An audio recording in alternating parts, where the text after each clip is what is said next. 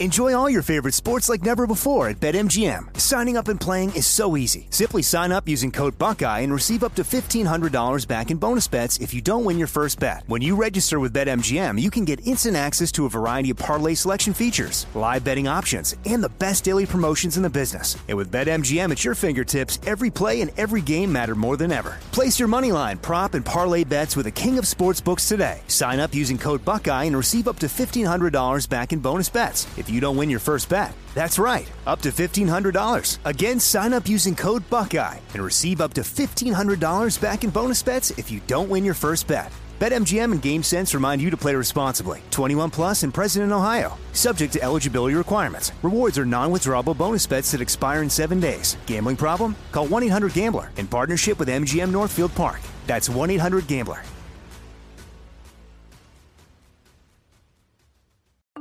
I'm Saleha Mohsin, and I've covered economic policy for years and reported on how it impacts people across the United States. In 2016, I saw how voters were leaning towards Trump and how so many Americans felt misunderstood by Washington. So I started the Big Take DC. We dig into how money, politics, and power shape government and the consequences for voters. With new episodes every Thursday, you can listen to the Big Take DC on the iHeartRadio app, Apple Podcasts, or wherever you get your podcasts. The Big Take from Bloomberg News brings you what's shaping the world's economies with the smartest and best informed business reporters around the world. We cover the stories behind what's moving money and markets. And help you understand what's happening, what it means, and why it matters every afternoon. I'm Sarah Holder. I'm Saleha Mohsin.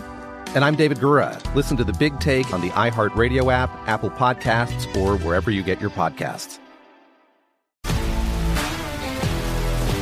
If you love sports and true crime, then there's a new podcast from executive producer Dan Patrick and hosted by me, Jay Harris, that you won't want to miss. Playing Dirty Sports Scandals. Each week, I'm squeezing the juiciest details from some of the biggest sports scandals ever. I'm talking Marcus Dixon, Olympic gymnastics, Cain Velasquez, salacious Super Bowl level scandals.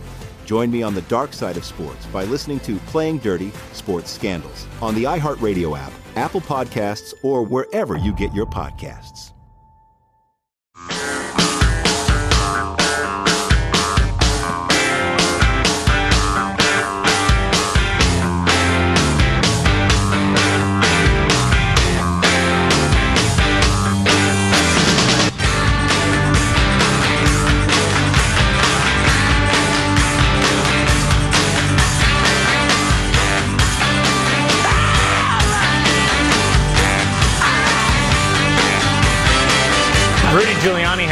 Resigned from his law firm to become President Trump's attorney full time. His first task will be to undo all the damage he did working part time. Hey now. Uh, how you doing? What's up? How was Mother's Day? I did not call my mom yesterday. No, Mm, Lord. Not cool. Oh, I'm seeing, I'm seeing open mouth gasps everywhere. Yeah, not cool. Our uh, our home life, I was planning on it, and our home life got out of control last night, as it sometimes does. Hell, if there's one person who understands, uh, it ought to be your mom. You know, there are certain greedy, selfish, self-centered, drama-crazed moms. I don't think yours is probably no, one of those. definitely not. No. Definitely not. I will call her this morning though. Yeah. So, uh, listen, uh, welcome to the show. Glad you're here. Uh, we'd like to uh, also welcome Scott Wilson of the Washington Post, their senior national correspondent, focusing on California and the West, talking about California's defiance of immigration law. And the headline is It's created a stark divide. That is certainly true. Scott, welcome. How are you? I'm doing great, thanks. Thanks for having me. Oh, it's our pleasure. So, uh, really enjoy the article, and we'll have a link so people can find it easily. But uh, you do a really nice job of drawing some really stark contrasts between uh, certain counties in California and certain politicians, the way they see uh, immigration and ICE and cooperation with law enforcement, the whole sanctuary state thing. Yeah, I mean, it, it was basically the, the the execution of the article was interesting in and of itself because I thought I was going to base it only in Alameda County, uh, and um, playing off the uh, Mayor Libby Schaaf's uh, warnings about uh, ICE raids. And by the time I'd finished reporting there, I realized I kind of only had half the story. So I headed down to Orange County and spent a week there too as uh, city after city in, a, in San Diego and Orange counties decided to join the lawsuit against uh, the Trump lawsuit against the state over the constitutionality of the sanctuary state law. So I did get a pretty good look at two really, really different views of it, and um, and also the politics around it in the midterm election year. Um, so it was uh, pretty enlightening. Well, obviously, as we've been pointing out for a while now, that's an untenable situation where you have a sanctuary state, then you have counties that say we're not a sanctuary county. Then you're going to have cities that say we are a sanctuary city inside the county. And then you're going to have neighborhoods, and you'll be down to house by house whether or not it's uh, what the law is. It, it, it really is. It's going to be such a patchwork and uh, really really difficult to figure out, especially the farther south you move. There is one northern California county, uh, Tuolumne, who that has also joined the suit. Uh, so it's not just the south, but but uh, it's almost almost entirely the South. And yeah, as you said, there's you know Los Alamitos is doing one thing, uh, Costa Mesa is doing one thing, the county's doing one thing, Fullerton's doing something else. Uh, you know, am I in the county? Am I in the city? It's not unlike the, the the marijuana laws at the moment in California, where you have you know a real patchwork of counties and cities. Uh, you know, in Orange County, Santa Ana is uh, legalized marijuana for recreational use, and the whole county around it it's banned. So wow it's a it's, the state's getting more and more complicated. Let's put it that way. That's one way to put it. Ungovernable is another way to put it. So, Scott, listen, I don't want to be too hip for the room. Uh, the main thrust of your article has to do with the interaction between state and local law enforcement and jails, um, and and the federal immigration uh, and uh, customs enforcement (ICE), um, and how that the relationship has gotten really complicated and nobody's quite sure how it works at this point. Is that fair to say? I, I, it is fair to say. I mean, I, I think there's there's one broad divide uh, within local, state, and local law enforcement over over the sanctuary state law, and that is the line officers don't want to enforce immigration law. They rarely uh, have in the past. Uh, they don't like they like the sanctuary state law in the sense that it does deter ICE from being in their neighborhoods uh, more than they have been in the past. They find ICE activity very disruptive because it tends to decrease uh, trust in a community and therefore cuts down on on the ability of that community to uh, the willingness of that community to report crime. And there have they have seen big dips in crime reports up in Alameda County uh, as a result, really, of just the national debate surrounding immigration at the moment. That said, the, the corrections officers inside the jail. Uh, really dislike the law. Not only is it very complicated, as you pointed out, no one quite knows uh, how it's supposed to work and is worried about getting sued if they don't execute the law correctly. But it, but they're also corrections officers are also seeing a lot of people they think are very dangerous, undocumented immigrants that are walking out the door without their ability to uh, to talk with ICE about their release. And you know where do these where do these dangerous people go? They go back into communities of undocumented immigrants and commit crimes against them. So it's it's uh, it you know I, I quote an ICE agent and they're saying it you know California politicians say they they they want this law to protect everybody, but they're really first and foremost protecting criminal aliens. And it's a controversial thing to say, but it, you know, sounds pretty that's accurate. The, that's the perspective from the corrections officer point of view, at least. Of yeah. course, of course, all these arguments could come to a screeching halt if the Supreme Court just all of a sudden says, you know, this whole sanctuary thing is stupid. Well, and, so and we've been, we've been calling for the soups to just, hey, let's jump on this now. Right. Let's not have years of insanity of the sort that we described and, and you've described. Let's come on. This is so clearly headed for the Supreme Court. Let's do it. Yeah, you you would think that it's a it's an issue that that has this much you know national resonance and and this much political polarization around it that that you know you'd, you'd like them to jump into it and and decide it. Um, the court, obviously, as you well know, does doesn't always like to jump in the middle of these things. likes to likes to get a bunch of uh, uh, conflicting rulings basically lower down before it decides that it needs to. But it sure does feel like that's where it's going to end up. I've been confused from the beginning of trying to figure out how much support there is for this. So you you pointed out um, uh, in a, a Berkeley. Uh, yeah. poll that they did. Two out of three respondents supported the principles of sanctuary state law. That would be they just want less contact with federal authorities from schools, exactly. et cetera, et cetera. But almost 60% of respondents want more deportations. So how does that square?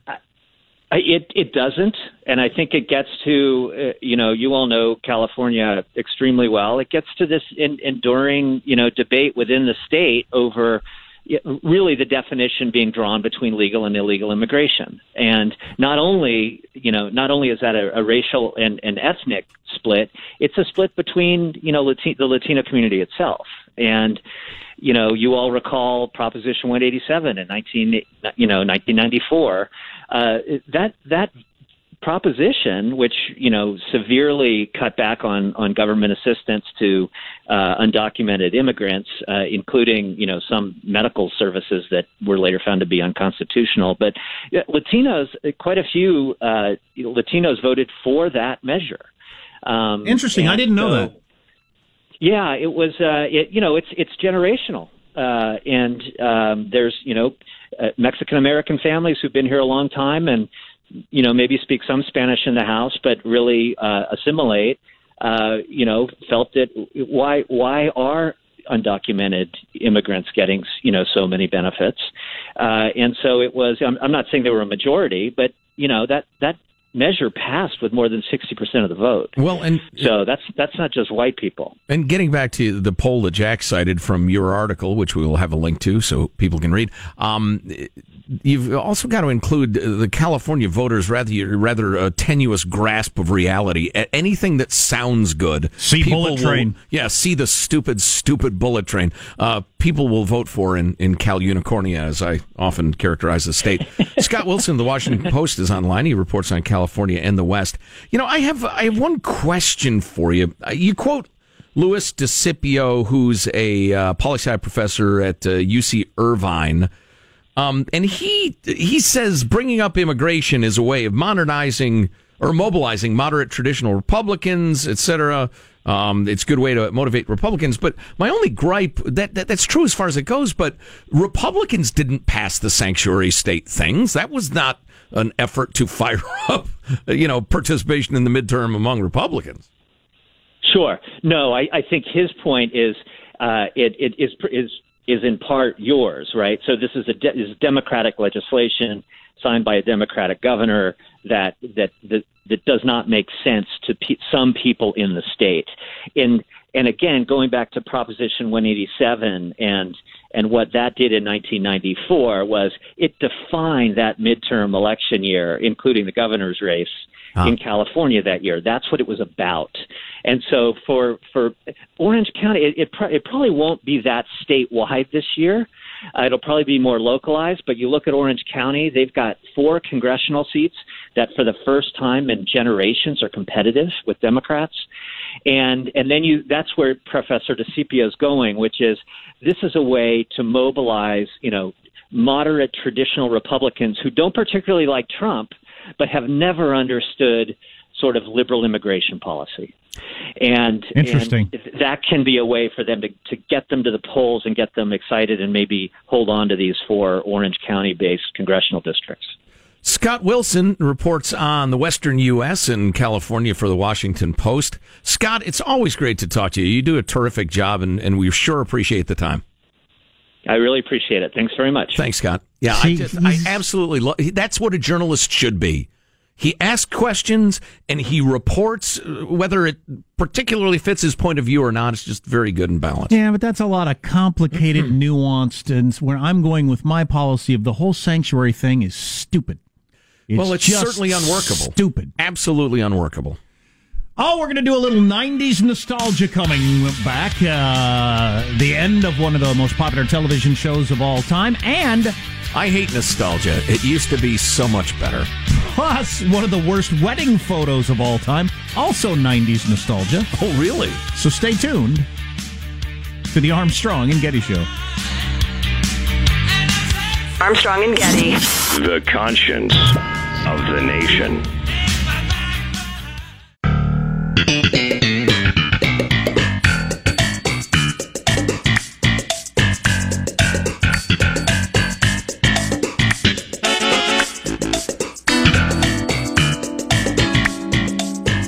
Obviously the theme to Seinfeld right there, which went off the air 20 years ago tonight. Yeah. It's probably Wow. one of those you remember where you were when it happened things if you're of the right age. I do. I remember I was watching TV. damn near 80 million people tuned into it. I actually was in a hotel in Chico, California, because I had driven there to buy a Harley Davidson motorcycle that was only available way far away from where I lived. And then drove it back right afterwards so I could be back the next morning. I think that's what I did. But anyway. um, really? Uh, but I was in a hotel room and it was such an important thing that I had to see it to be able to talk about it because it was such a big um, event. Sure, yeah. Cultural touchstone. Especially among our people. I don't think there's anything you could get 80 million people to tune in out of the, outside of the Super Bowl in the in the modern America. That's a ton of people. So that was on today's date. So that was immediately prior to the debut of the Armstrong and Getty uh, talk show. Was it? Right? Yeah. Hmm. Yeah. So we were still playing the soft rock at the time. And desperately job hunting. Yes. Yes.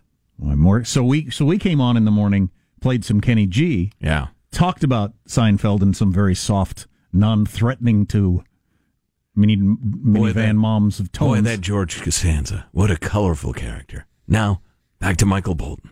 You know what I like about Seinfeld is how sensitive he is in relationships. Now here's Kenny G. Good Samaritan law. Is that really a thing? Your call's next. I gotta tell you, I was I Make, make this stop or I will hurt somebody. I did not like the final episode, and uh, I don't think most people did. So. no. I only No, liked it odd. and how much everyone else disliked it. It was like a weird personality quirk of m- me at the time, but I thought it was fine. It's like, no, these are not good people. This is just reminding everyone that we have been fans of not good people this whole time. But what was weird, remember, it was like an hour 17 long. So they decided to make it just however long it needed to be to tell their story. Right. And which he was, sounds wonderful. and he was powerful enough at the time that he could pull that off. And it just, still, even with, you could do any amount of time you wanted, it still was just, eh. Okay. And the last joke about them talking about the, the distance between the buttons was the first joke from like the pilot episode. Which, and had, that like, was fine. I like that symmetry. already. It's just, uh, yeah, whatever. it's just, whatever. Huh.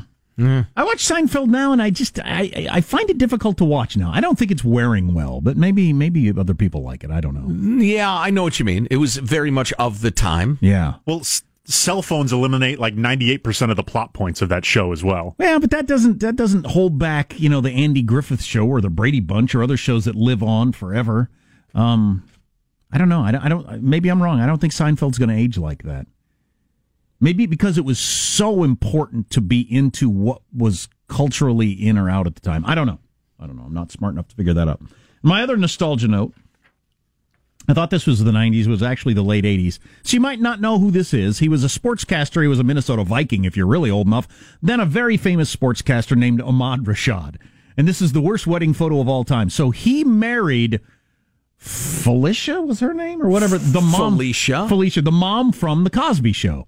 So Oh, right. He's, he's the biggest sports star in America. She's the mom from the number one TV show in America, and they got married. So Oh, here's their wedding photo. Here he is with his groomsmen, Bill Cosby and O.J. Simpson. O.J. Simpson.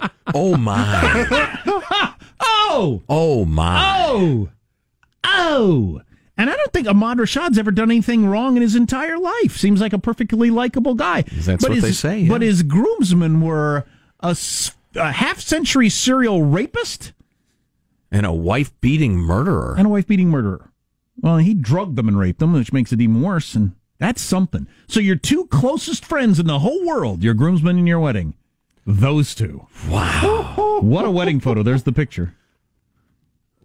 Wow. Cosby who probably went into his room and, and drugged some poor woman and raped her. Now that picture didn't age well. I think Seinfeld's doing fine. Yeah, this picture did not age well. Whoops. Yeah, no kidding. Whoops. By the way, that marriage did not last. Neither have many other. He's been married five times. Ahmad Rashad did not know that. Yeah, but that's what made him such a great receiver, Jack. He just kept on trying. he'd get knocked down, he'd dust himself off and run another route. You got to have a short memory, That's right. huh? That's right. If you get married five times, isn't marriage then a hobby, basically? I can't even imagine what the mindset of that is. Uh, it's got to be tough on your soul or your psyche or your brain Yeah, or something. uh, or, and or as we uh, heard, I can't remember who said this once, but he said getting married is like going steady in Hollywood. So it means something different to them? Right, exactly. It's it's not a lifetime bond commitment till death do us part thing and isn't intended to be among people like that. And or it becomes that after say the first four. I mean, you think, yeah, right. Man, that ain't happening for me. Uh, he's currently married to, and I realize a lot of you don't know who it is, a psychologist from Florida. That's that's probably good. That's a good plan. Yeah. That might be a good plan. Excellent. It's been a long time. So we're talking a lot about graduates. Here's a list that is similar to other lists I've read about the the ten jobs out there that are hiring currently and paying the most, but they're all a certain sort of thing. So I don't know what you're supposed to do with this list. Yeah. If you're not like the math computer kind of person, then you're probably not going to be a software engineer or an investment banking analyst or uh, all these different analysts, business analyst, um, all these different computer slash math sorts of things. So you either are or you aren't. And if you are, you're going to be one of these. If you aren't, Yeah. you're not. I don't know if that helps anybody. Plus, so many successful people, and the, we've all seen the percentages on this, they're absurdly high of people getting jobs not in the thing they majored in. Right. And that's, that's more common than not. So Yeah. I don't know what the point of these lists are. Boy, they, every time you see that list, though, it is almost exclusively people typing into computers all day. Yeah. Crunching numbers. You know, maybe you got one of those applied engineering gigs where you're out at the plant and you're expecting, inspecting the whatever. And, you know, it's a little more moving around ish and out in the world ish. But, there's, uh, you know, not everybody is cut out to do that stuff, even if you have the skill. I mean, God, just typing into a computer all day long. I just, I don't know. I couldn't do it. So if the vast majority of people don't work in what they made their major, and that is the case, um, then uh, you know, which what shouldn't our view be different? Because I, I regularly hear, you know, what are you going to do with that degree? Well, I'm, I'm not going to do anything with the degree. Same as you and him and them and everybody else. Not everybody Well- else, but the majority of people. I've always been a big fan of liberal arts education. That's right, Snerdley. Liberal arts. Until college became so breathtakingly, ridiculously expensive. Yeah, it's a hard way to get your info about uh, Shakespeare or whatnot. It's a pretty expensive way to go about it. What's coming up in your news, Marshall? Uh, this morning, Supreme Court ruling on gambling rocking the world as sport and a massive asteroid moving in on Earth tomorrow. Coming up minutes from now, Armstrong and Getty. That should be the headline. That's coming up on the Armstrong and Getty Show.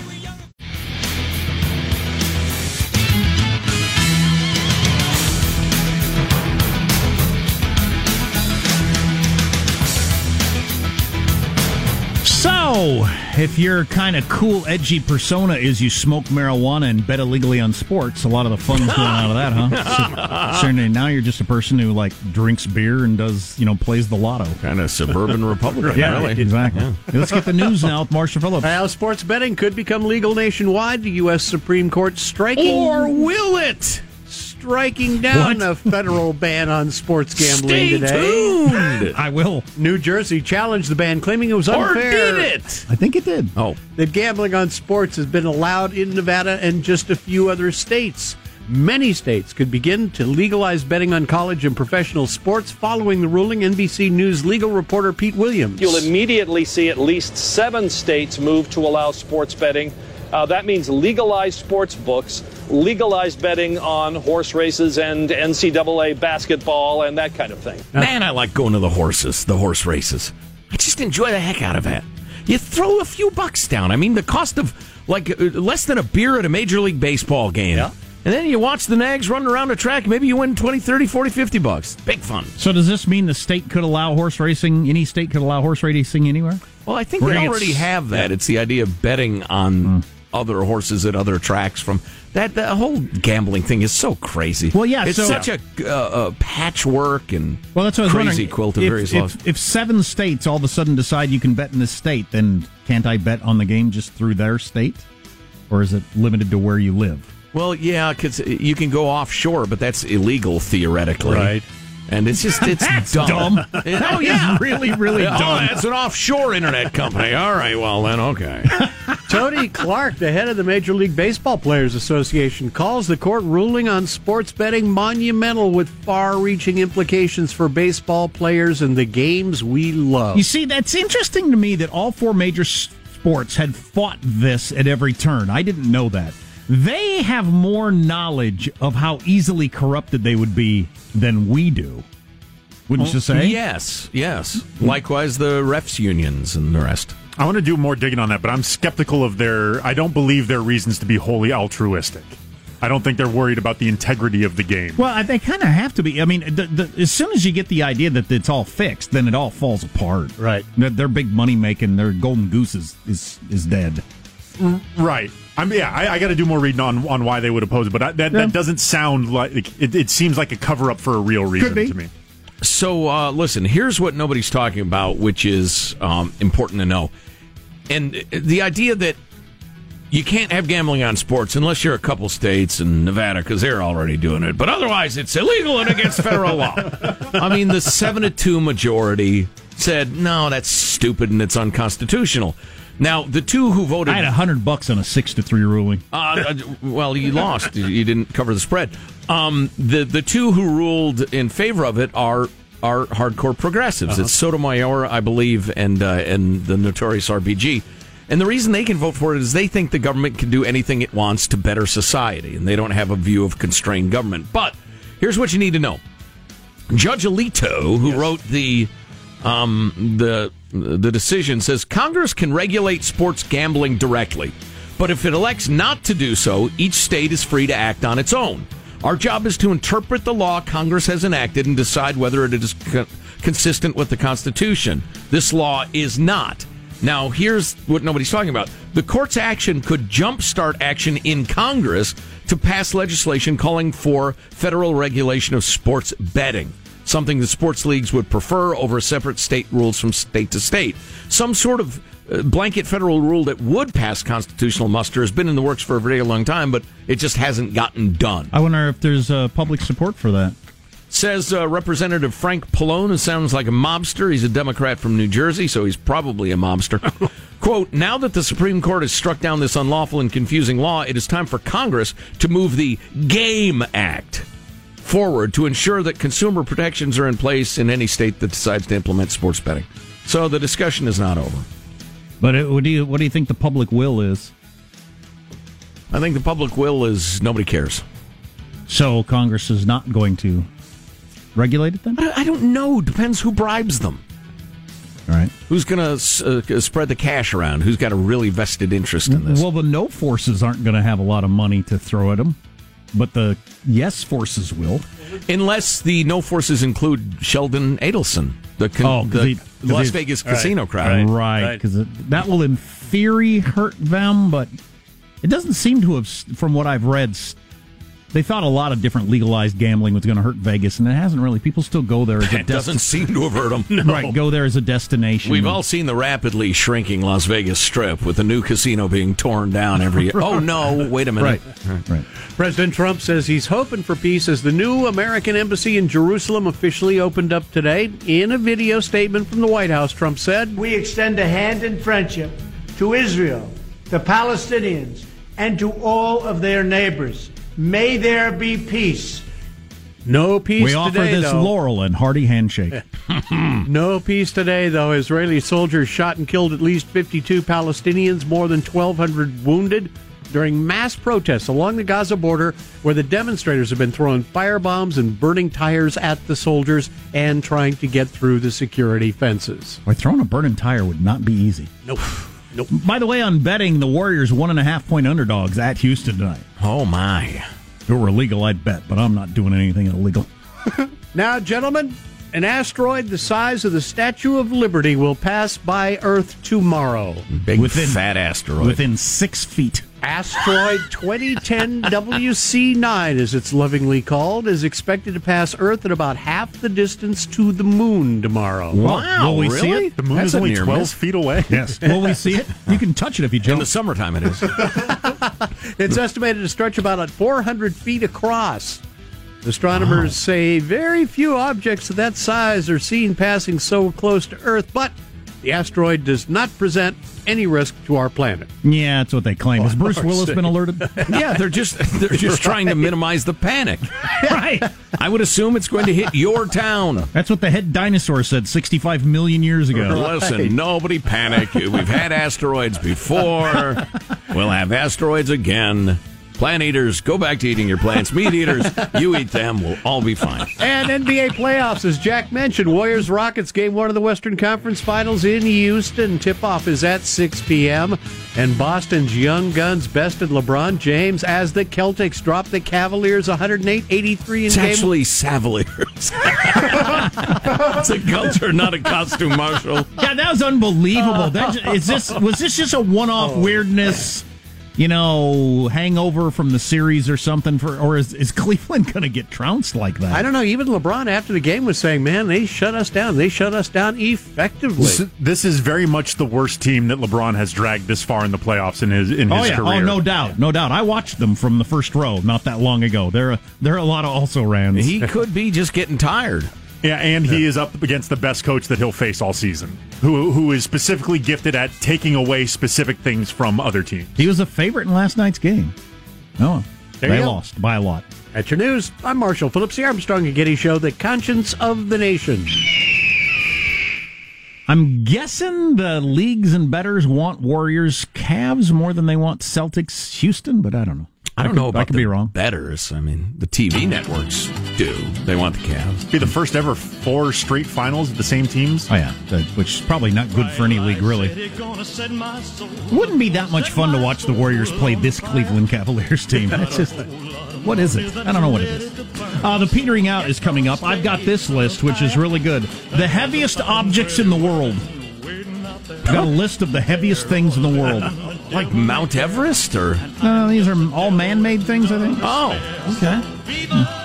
It's kind of silly, but kind of fun. Stay tuned to the Armstrong and Getty Show. Armstrong and Getty. The conscience of the nation. Of the nation.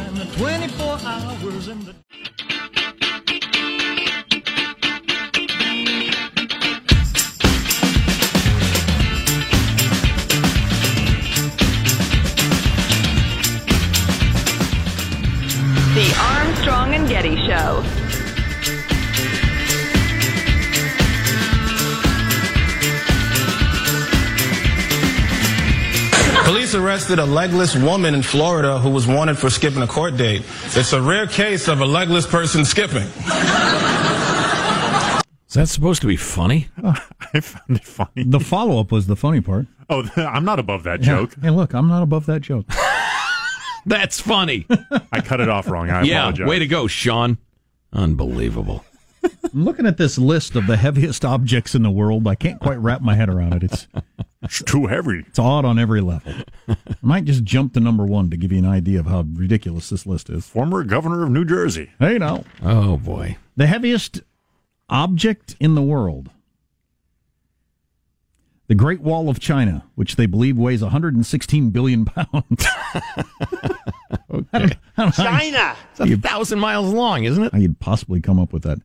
It's actually 13,000 miles long, oh which is unbelievable. That's incomprehensible. It is. And it was built, well, it was built over a long period of time, but it was finished 400 years ago. It was constructed over a 300 year period. So it goes back and forth across America like four and a half times. Four, It's- four and a half times. It's, it's, it's, it, well, it is the most amazing thing human beings have ever built. sure. Well, it- that or the pyramids. I think No, this the is pyramids are nothing. That's as bad as your editing, Sean. a 13,000 mile wall with, with, you know, no, uh, no vehicles of any kind that you can drive around and all manual labor and just, it's just astounding. Yeah, a lot of donkeys. Isn't Yes. that isn't that right, Brandon? A lot of donkeys. Uh, what, do you do any work on the Great Wall, Brandon? Back in the day? No, I'm an, I'm an American, you idiot. He says.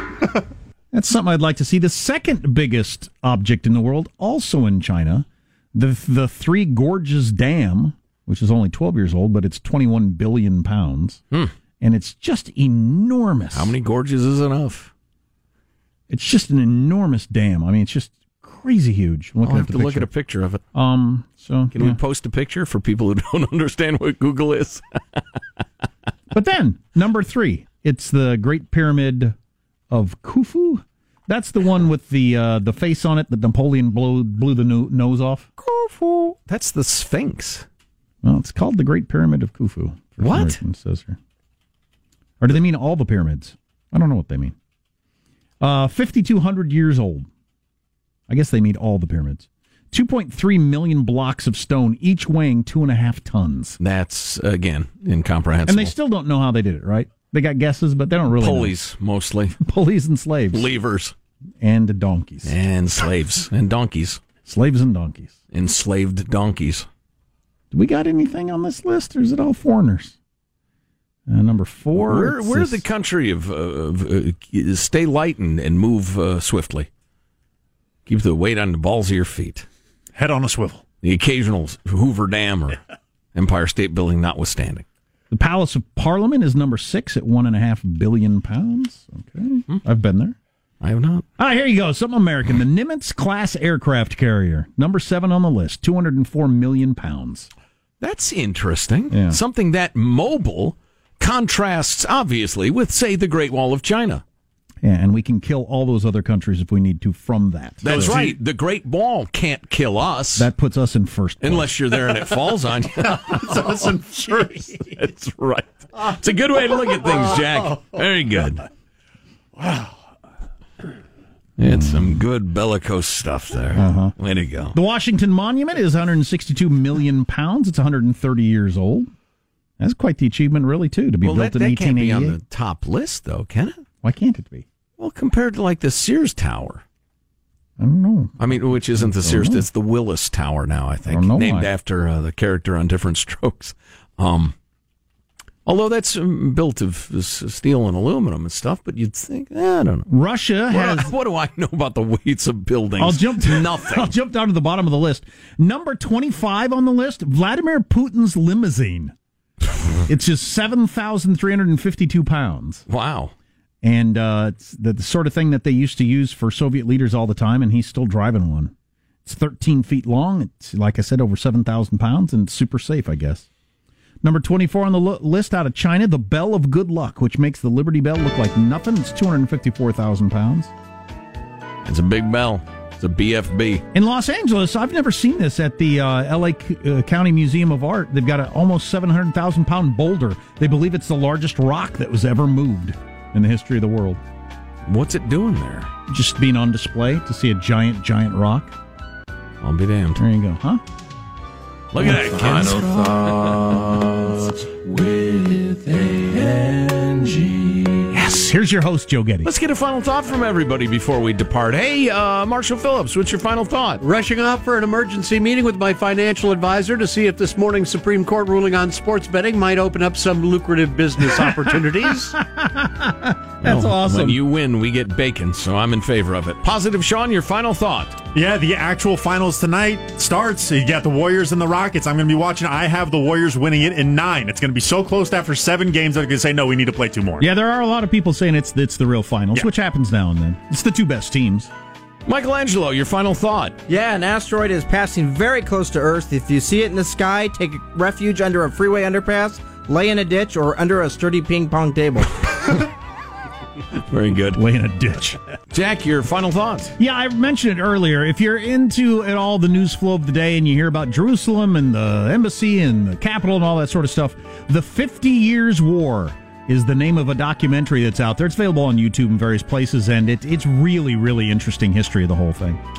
My final thought is to report on my final thought of Friday, my log splittins, which went very, very well. I see you have both hands, both feet. Oh, yeah. Well, as usual, I read the manual very carefully, and it made it seem as if I was dealing with TNT, you know, an unstable, like, it was tossing uh, chainsaws back So and forth. does a step ladder if you read the well, warnings. right, exactly. And turns out this thing moves really slowly and deliberately, and you would have to willfully stick your arm in it and try to sever it to hurt yourself.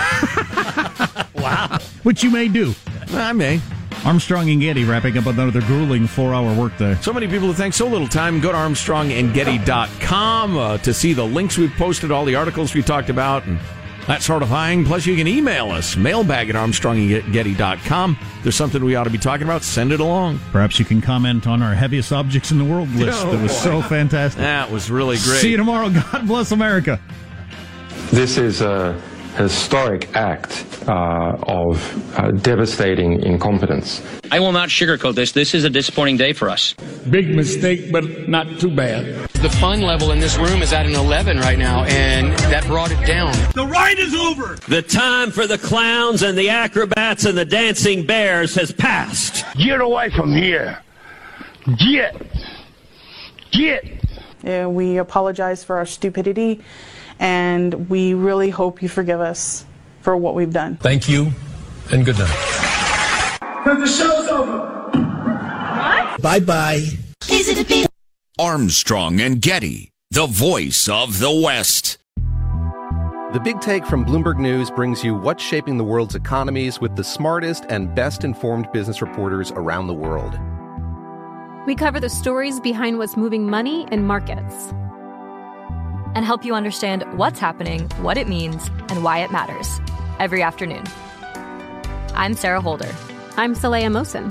And I'm David Gura. Listen to The Big Take on the iHeartRadio app, Apple Podcasts, or wherever you get your podcasts. I'm Saleha Mohsin, and I've covered economic policy for years and reported on how it impacts people across the United States. In 2016, I saw how voters were leaning towards Trump and how so many Americans felt misunderstood by Washington. So I started the Big Take DC. We dig into how money, politics, and power shape government and the consequences for voters. With new episodes every Thursday, you can listen to the Big Take DC on the iHeartRadio app, Apple Podcasts, or wherever you get your podcasts. If you love sports and true crime, then there's a new podcast from executive producer Dan Patrick and hosted by me, Jay Harris, that you won't want to miss. Playing Dirty Sports Scandals. Each week, I'm squeezing the juiciest details from some of the biggest sports scandals ever. I'm talking Marcus Dixon, Olympic gymnastics, Cain Velasquez, salacious Super Bowl level scandals. Join me on the dark side of sports by listening to Playing Dirty Sports Scandals on the iHeartRadio app, Apple Podcasts, or wherever you get your podcasts. Hi, I'm Michael Rapaport. And I'm Kebe Rapaport. And together we're hosting Rapaport's, Reality Podcast. We have a passion for reality TV, and we're inviting you into our living room. We're dissecting the drama and we're giving praise to the single greatest form of entertainment on television today. That is right. Reality TV is the greatest form of entertainment on television today. Listen to Rapaport's reality with me, Kebe Rapaport. And me, Michael Rapaport, on the iHeartRadio app, Apple Podcast, or wherever you get your podcast.